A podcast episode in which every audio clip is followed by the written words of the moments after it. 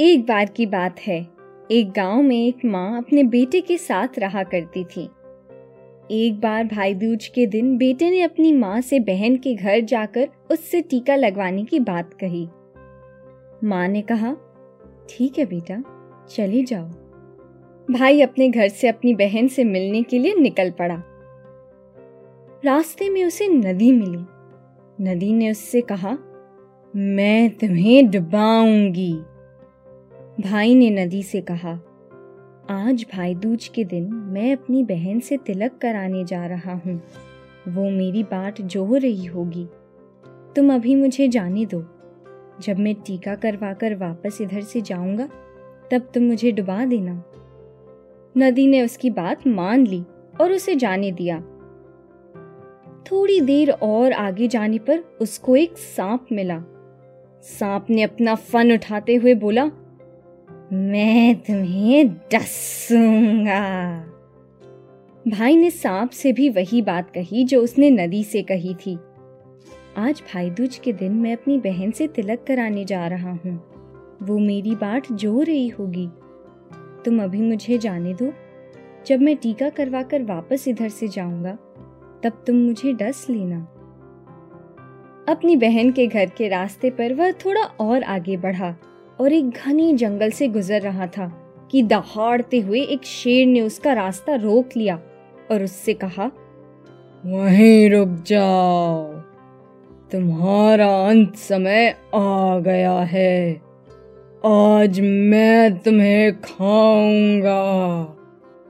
उसने शेर से भी बहन के घर जाकर टीका लगवाने की बात कही और बोला, जब मैं अपनी बहन के घर से टीका लगवाकर वापस आऊँ तब तुम मुझे खा लेना। शेर ने भी उसे जाने दिया।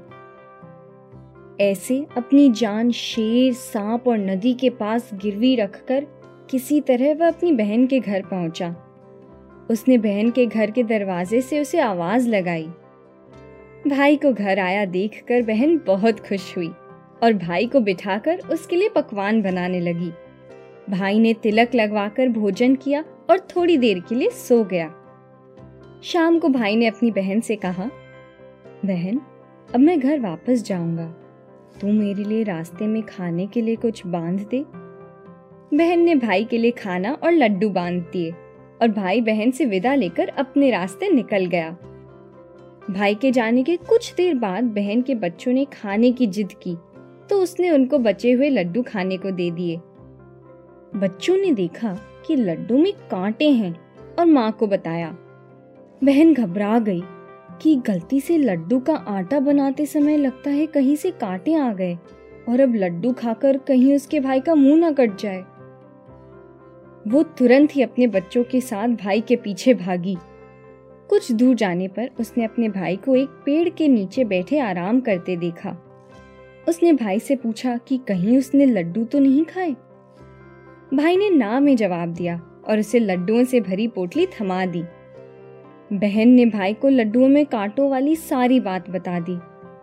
भाई ने बहन को गले लगते हुए कहा, बहन, तूने इस बार तो मेरी जान बचा ली, लेकिन रास्ते में मैं तीन लोगों को अपनी जान गिरवी रख कर आया हूँ।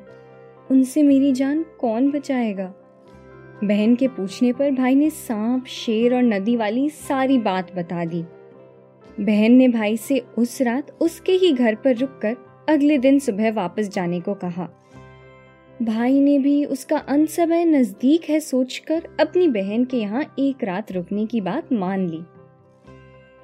अगले दिन सुबह जब भाई घर के लिए जाने लगा तो उसकी बहन और भांजे भी साथ हो लिए। जंगल के रास्ते में जब शेर भाई को खाने आगे आया तो बहन ने उसके सामने मांस का टुकड़ा फेंक दिया। शेर ने मांस खाया और उसकी भूख मिट गई। उसने भाई को नहीं खाया। आगे जाने पर रास्ते में सांप आगे आया।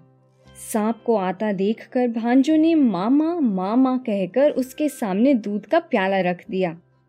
सांप ने दूध पिया और सभी को जाने दिया। और आगे जाने पर नदी उफान मारने लगी उसको डुबाने के लिए।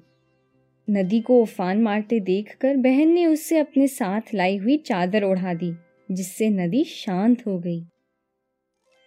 इस प्रकार बहन ने अपने प्रेम और चतुराई से अपने भाई की जान बचाई।